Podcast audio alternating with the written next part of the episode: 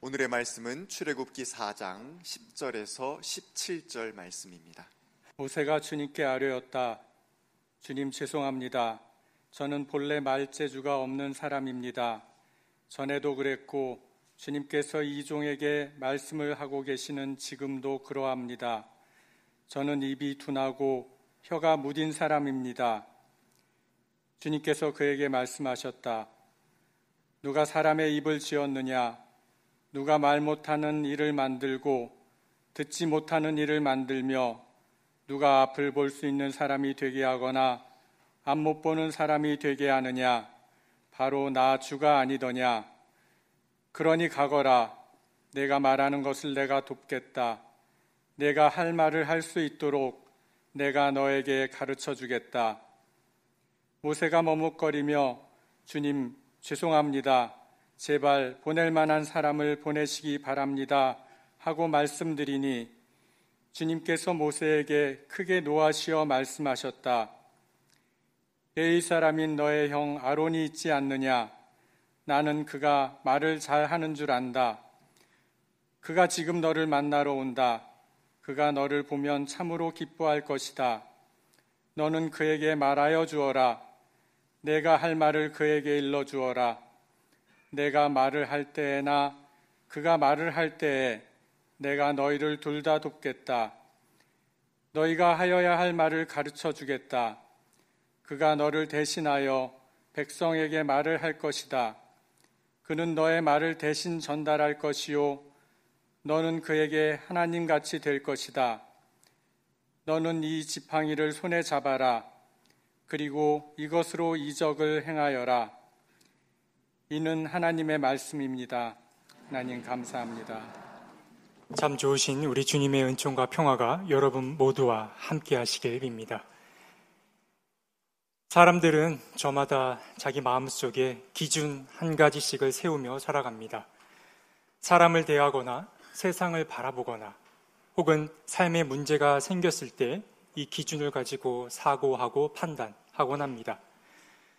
사실 사람이 살다 보면 갖가지 경험들이 쌓이기 때문에 어떤 기준이 생긴다는 것은 아주 자연스러운 현상이라고 볼 수 있습니다. 이러한 기준들은 셀 수 없이 참 많겠지만 크게 나눈다면 두 가지로 나눌 수 있다고 여겨집니다. 먼저 한 가지는 명확성입니다. 세상의 모든 일에는 정답이 있고 그 정답대로 세상이 흘러간다고 여기는 것입니다. 현대사회에서는 정보력이 가진 힘이 무척이나 센데 이 정보력을 이용해 세상을 재단하는 사람들도 참 많습니다. 이 외에도 돈이나 인간의 이성, 이단과 같은 종교가 명확성을 내세우는 좋은 예라고 볼 수 있습니다. 그리고 세상을 바라보는 또 한 가지의 기준은 명확성과 반대되는 개념입니다. 바로 모호함입니다. 세상에는 어떤 분명한 공식이 있는 것이 아니라 세상을 구성하는 요소는 바로 이 불명확함 속에 있다는 입장입니다. 아마 삶의 우여곡절을 겪어보신 분들은 잘 아실 겁니다. 인생에 정답이란 없고 다양한 해답만이 존재한다는 사실을 말입니다. 그런데 사실 어쩔 때는 해답이라도 주어지면 참 좋으련만 도무지 답이 내려지지 않는 순간도 있는 것이 사실입니다. 삶에 대한 욕구가 강한 우리 인간들은 이 모름의 순간을 견디는 것을 무척이나 힘들어 합니다. 불안하기 때문입니다. 하지만 우리가 인정할 수밖에 없는 사실은 이 세상에는 우리의 인식 너머에서 일어나는 일들, 모호한 일들이 참 많다는 사실입니다. 세상에는 일찍이 눈을 뜬 사람들이 있었습니다. 그들은 생의 이면을 보았던 자들입니다. 위대한 예술가나 작가, 종교인들, 철학가들은 일찍이 보이는 것 이면의 세계를 보았습니다. 그래서 이들은 분명하고 명확하고 철저함이 강조되는 세상에서 그것과는 반대되는 것들이 훨씬 더 중요하고 간직되어야 할 요소임을 알았습니다. 그리고 그러한 요소들이 사람들 사이에서 계속 외면되어 왔다는 사실을 안타깝게 여겼습니다. 모호하고 불분명하며 뭔가 고상해 보이지 않는 그러한 개념들은 수면 아래에 감춰지곤 했습니다. 예를 들어 인간이 느끼는 감정 가운데에 부끄러움이나 수치심, 그리고 뭔가 망설이고 머뭇거리는 태도 등은 늘 인간관계에 있어서 관심을 받지 못했습니다. 만약 내가 쿨하거나 아주 나이스하지 못한 태도를 보인다면, 그리고 혹은 내가 쭈뼛대거나 망설이는 태도를 보이게 된다면 세상은 그런 사람들을 함부로 대하려 하거나 혹은 쉽게 여기려고 합니다. 그래서 사람들은 원래 내 안에 있는 것들이지만 그러한 모습이나 감정들을 꼭꼭 숨긴 채 갑옷을 입고 살아갑니다. 이렇게 부끄러워하거나 망설이는 태도 혹은 쿨하지 못한 태도의 공통점은 무엇일까요? 모두 인간의 약함과 관련된 것들입니다.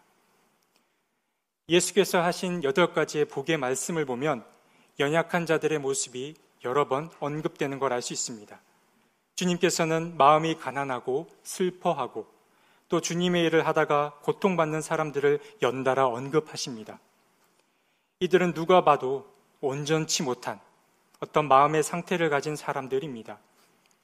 그런데 이들은 주님께 무척이나 소중한 사람들이었는데 어쩌면 그들이 느끼는 감정과 모습이 인간의 본질, 다시 말해 인간이 느낄 수 있는 가장 날 것 그대로의 상태를 보여줘서 그렇지 않나 생각해 보게 됩니다. 우리는 바울 사도가 한 말도 같은 맥락에서 생각해 볼 수 있습니다. 바울은 모든 선한 일을 다 마친 후에 오히려 마지막에 가서 자신이 걸려 넘어지게 될까봐 두려워했습니다. 그는 자신의 약함을 인식하고 있었습니다. 그래서 그는 고린도전서 9장에서 이렇게 말합니다. 나는 내 몸을 쳐서 굴복시킵니다. 그것은 내가 남에게 복음을 전하고 나서 도리어 나 스스로는 버림을 받는 가련한 신세가 되지 않으려는 것입니다. 그리고 고린도 후서에서도 다시 한번 자신의 약함을 강조하는데 그는 만약 자신이 자랑할 만한 것이 있다고 한다면 자신의 약점 말고는 자랑하지 않겠다고 말하기도 했습니다. 사실 따지고 보면 그에게 왜 다른 자랑거리가 없었겠습니까? 그는 로마 시민권자로서의 권한도 있었고 자신이 가진 탁월함이나 지식, 능력이 출중했기 때문에 그는 내세우고자만 하면 내세울 게 아주 많던 자였습니다. 하지만 바울은 알았습니다. 주님의 일을 할 수 있는 원동력은 자신의 부족함과 결핍을 도우시는 그 주님의 손길을 그는 잊지 않았습니다. 바울은 자신의 약함을 감추기 위해 자신을 잘 포장한 것이 아니라 반대로 약함이 주는 유익을 아주 잘 누렸던 자였던 것입니다. 혹시 여러분께서는 다른 사람이 몰랐으면 하는 자기만의 모습, 그런 나만의 모습이 있으십니까? 다들 왜 그런 모습이 없으시겠습니까? 다른 사람은 몰라도 나 자신만 알고 있는 그런 모습들이 있으실 겁니다. 사실 남들에게 보여지는 나와 또 남들에게 감춰져 있는 나 사이에는 어느 정도 간극이 있음을 우리는 알고 있습니다. 하지만 이러한 분열적인 모습은 결코 잘못된 것이 아닙니다. 낯선 타인들과 어울려 살기 위해서는 반드시 이러한 요소는 필수적인 요소라고 볼 수 있습니다. 우리는 살아가기 위해서 반드시 사회라고 하는 연극 무대에 올라서야 합니다. 그렇게 연극이 끝나고 나면 화장도 지우고 옷도 갈아입는 그런 무대 뒤편의 모습이 필요합니다. 만약 무대 위와 무대 아래의 모습이 균형을 잃게 된다면 자신도 모르는 사이에 자기 소외나 고립이 발생할 수밖에 없습니다. 그리고 이러한 간극이 자꾸 벌어지게 되면 사람들은 돌출 행동과 같은 이상 반응들을 하게 되는 것입니다. 소설가 헤르멘 헤스는 황야의 일이라는 책에서 우리의 자아가 수백 개, 수천 개로 이루어져 있다고 말합니다. 무의식과 관련된 이야기이겠지만 우리는 평생을 가도 우리의 분열된 자아를 다 파악하긴 어려울 것입니다. 그래서 우리의 자아를 조금 더 간단히 구분해 보려고 하는데 먼저 한 가지는 강한 자아. 다시 말해 마치 영화 속에 등장하는 보스와도 같은 자아입니다. 나를 딱딱한 껍질로 감싸는 그런 자아를 말합니다. 그리고 또 다른 자아는 그 반대의 자아입니다. 착한 자, 연약한 자입니다. 돌아가신 철학자 김진영 선생님은 이 착한 자를 날 것 그대로 표현하셨는데 이 착한 자를 일러 찌질한 자라고 불렀습니다. 찌질하다고 하는 것은 무슨 말입니까? 바보를 말합니다. 바보라는 말을 참 오랜만에 들어보실 텐데요. 남들은 다 잘하는 것을 못하는 사람, 무능력하고 세련되지 못하고 뭔가 빠릿빠릿하지 못하는 사람을 일러 우리는 찌질하다고 말합니다. 저도 누구 못지않게 찌질한 사람인데 그 장롱에 자고 있던 운전면허를 청포학교 오게 되면서 이제 꺼내게 되었습니다. 저도 그러니까 운전을 꽤 늦게 시작한 편이라고 할 수 있는데 그러니까 남들 다 잘하는 운전을 저는 할 줄 몰랐기 때문에 이런 기준에서 본다면 저 또한 한 찌질한 사람이었다고 볼 수 있습니다. 그런데 여러분께서도 한번 생각해 보십시오. 여러분 안에는 자신만 알고 있는 어떤 이러한 찌질한 모습, 무능력하고 세련되지 못한 그런 모습들이 없다고 자부하실 수 있으십니까? 나는 그런 모습이 없다라고 그 누구도 자신있게 말하기 어려울 것입니다. 자신의 연약함이나 이 찌질한 구석은 자기 자신이 가장 잘 알고 있습니다.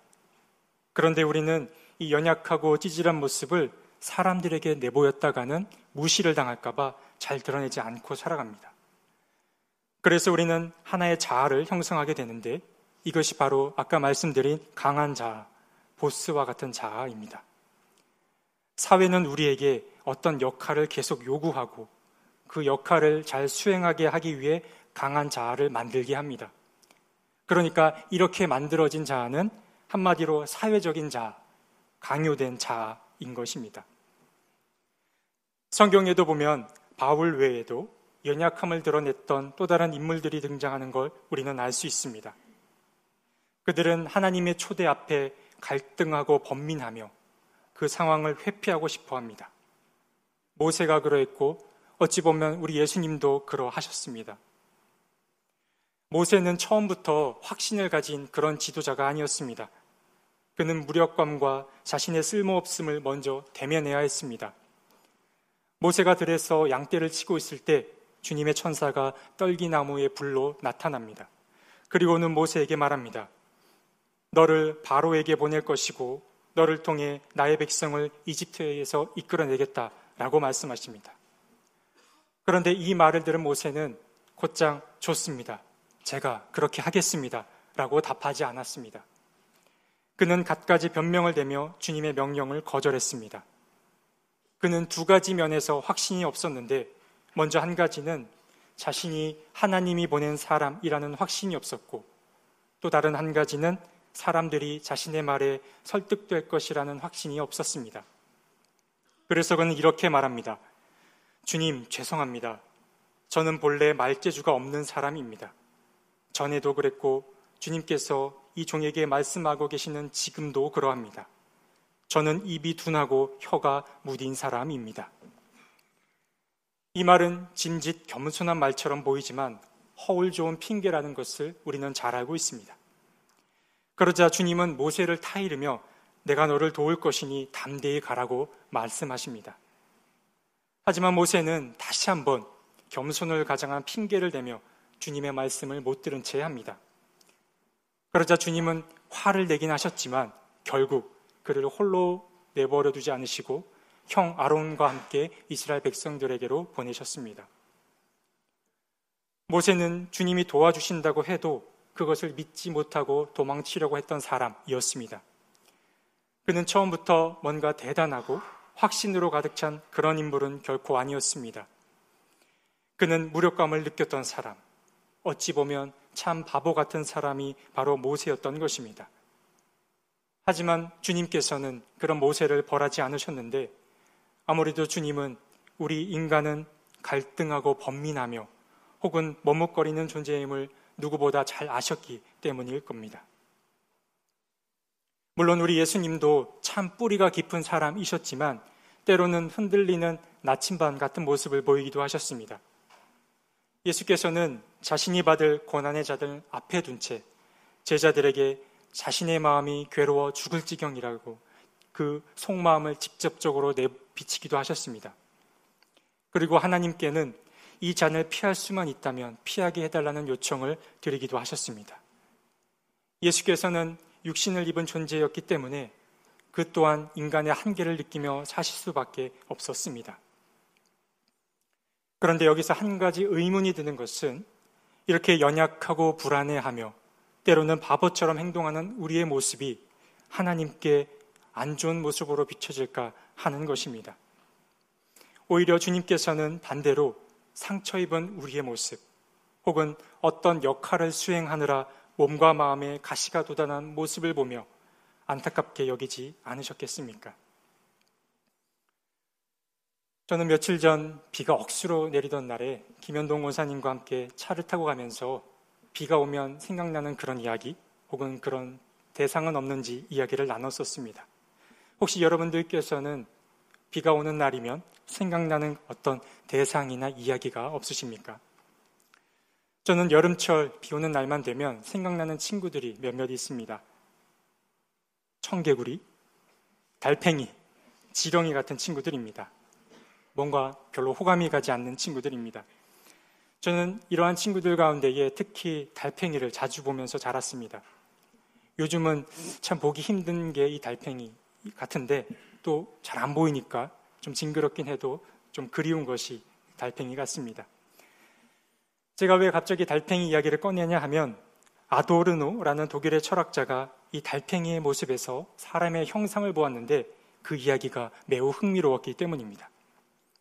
이 아도르노라고 하는 철학자는 아우슈비츠 이후 서정시를 쓴다는 것은 야만이다 라는 말로 우리에게 잘 알려진 인물입니다. 어쨌든 그는 우리는 누구나 처음에 달팽이였을지도 모른다 라고 말합니다. 지금부터 달팽이 이야기를 좀 길게 해보도록 하겠습니다. 여러분, 달팽이는 어떤 존재입니까? 자기 집 속에 들어가면 작은 살덩이에 불과한 존재입니다. 그런데 그저 이 살덩이와 같은 순박한 존재가 집에만 있으면 살아갈 수 없습니다. 살아가려면 외부와 관계를 맺어야 합니다. 먹이를 찾기 위해 자기 집에서 나와야 하는 것입니다. 여러분께서도 이 달팽이가 자기 집에서 나오는 것을 보신 적이 있으실 겁니다. 아무 걱정도 없이 아주 부드럽게 자신을 노출합니다. 그의 모습에는 그 어떠한 적의도 없습니다. 그런데 달팽이가 자기 집에서 나왔는데 마침 여러분들께서 그 앞에 계신다라고 상상해 보시기 바랍니다. 달팽이의 느릿하고 부드러운 움직임을 보며 그저 감탄만 하고 계실 것 같습니까? 결코 우리는 그렇게 순, 순수하지 않습니다. 달팽이를 톡 때립니다. 저도 어린 나이에 얼마나 달팽이를 톡톡 쳤는지 모르겠습니다. 그러면 이 달팽이는 그 순간 무엇을 느끼냐 하면 큰 충격을 받습니다. 최초의 폭력을 당하는 것입니다. 그러면 다시 자기 몸으로 들어가서 이게 꿈인가 생신가를 생각합니다. 그러다가 꿈이겠거니 하며 다시 밖으로 나오는데 그러면 누가 다시 한번 저 같은 사람이 이 친구를 톡 때립니다. 그러면 또 놀라서 자기 집으로 들어갑니다. 이런 일이 몇 번 반복되고 나면 아, 이게 꿈이 아니라 생시구나 라는 것을 느끼게 됩니다. 자, 그럼 이제 이 달팽이에게 두 가지 변화가 일어납니다. 먼저 한 가지는 불안입니다. 처음에는 그에게 없던 것입니다. 그런데 방금의 일을 겪으며 다시 이런 일이 일어나면 어쩌나 하는 불안감이 그에게 생기는 것입니다. 그리고 두 번째 변화는 부드러웠던 몸이 딱딱해지는 것입니다. 순박했던 육체가 자신을 방어하기 위해 갑옷을 입게 되는 것입니다. 또 누가 때리면 살짝 피해야지, 혹은 또 누가 날 때리면 나도 한 대 쳐버려야지 하면서 점점 딱딱해지는 것입니다. 그래서 철학자 아도르노는 바로 이게 우리 인간의 마음이고 육체라고 본 것입니다. 우리는 원래 한없이 부드러운 존재였지만 더 이상 그럴 수 없게 되었다고 그는 보는 것입니다. 참 안타깝습니다. 살다 보니 사람의 몸과 마음이 순수할 수만 없게 된 것입니다. 하지만 달팽이도 살기 위해서는 자기 집에서 나와야 하듯이 우리들도 살아가기 위해서는 반드시 외부와 관계를 맺어야 합니다.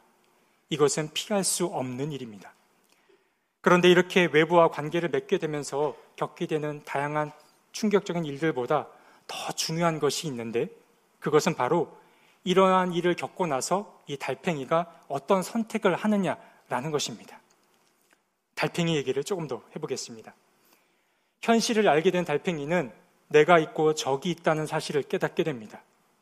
그런데 본래 달팽이의 성향은 착하고 찌질한 모습, 순수함 그 자체였다고 말씀드렸습니다. 그는 여전히 아무런 힘이 없습니다.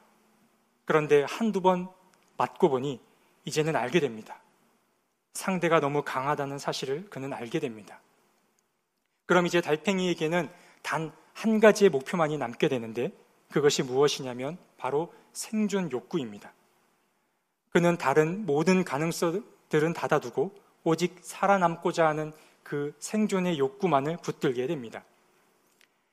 그런데 더 안타까운 사실은 정상적인 방법을 통해서는 생명을 유지하기 어렵다라는 사실입니다. 그래서 그에게는 한 가지 계략이 생기는데 그것이 무엇이냐면 바로 동경입니다. 강한 대상을 담고 싶어 하는 그 동경이 생기는 것입니다. 이 아도르노는 조금 어려운 말로 연극을 뜻하는 미미크리를 이와 같은 것이라고 불렀습니다. 이제 상처 입은 달팽이는 자신도 강해지기 위해 강한 대상을 동경하게 되거나 혹은 자신은 너무 나약하기 때문에 적이 원하는 대상이 되어 살려는 욕망이 생기게 됩니다. 강한 자아를 만들게 되거나 혹은 남이 원하는 자아만을 갖게 되는 것.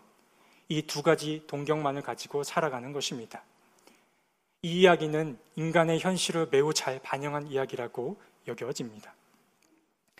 그런데 이렇게 암담한 상황이 계속되지만 달팽이 앞에 다른 길이 마련될 수가 있는데 그것이 무엇이냐면 자신을 보호하기 위해 강한 대상과 관계는 맺되 그 강한 것과는 무관한 삶, 그리고 원래 연약하고 찌질하고 그랬던 나의 모습을 지속할 수 있는 다른 가능성들을 생각해 보게 되는 것입니다.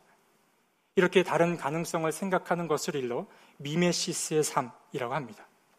하지만 대부분의 사람들은 새로운 가능성을 생각하는 이 미메시스의 삶이 아닌 순응하고 그저 따라가기만 하는 미미크리의 삶을 살아가고 있는 것입니다.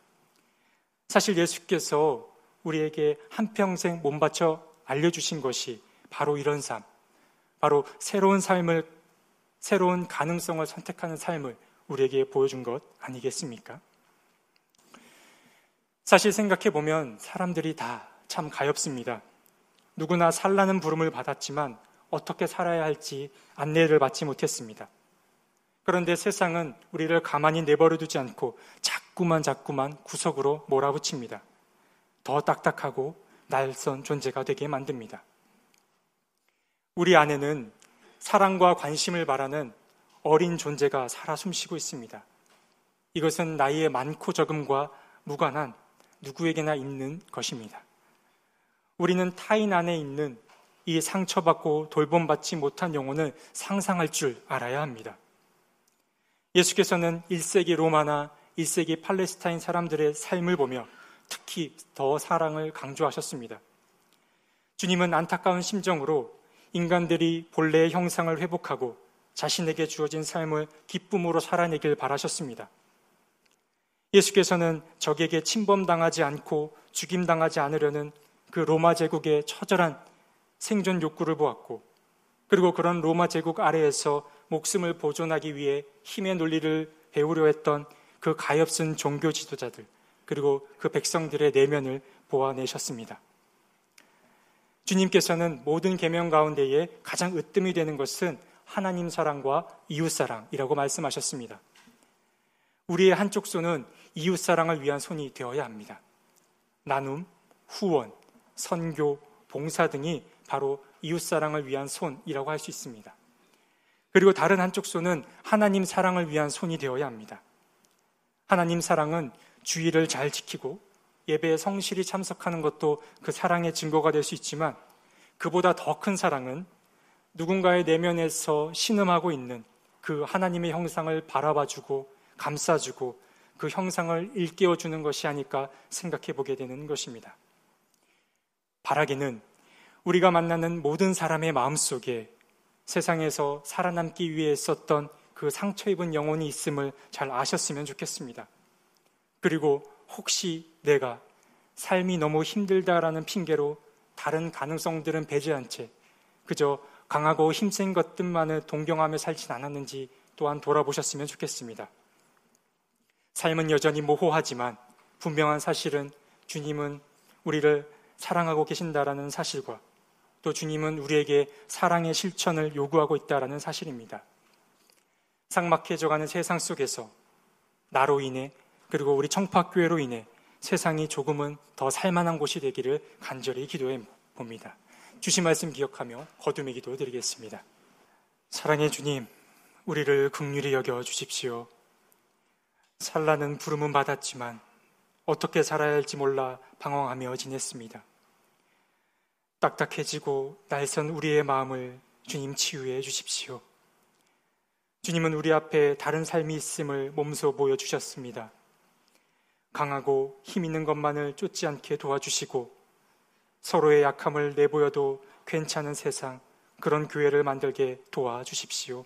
예수님의 이름으로 기도드립니다. 아멘.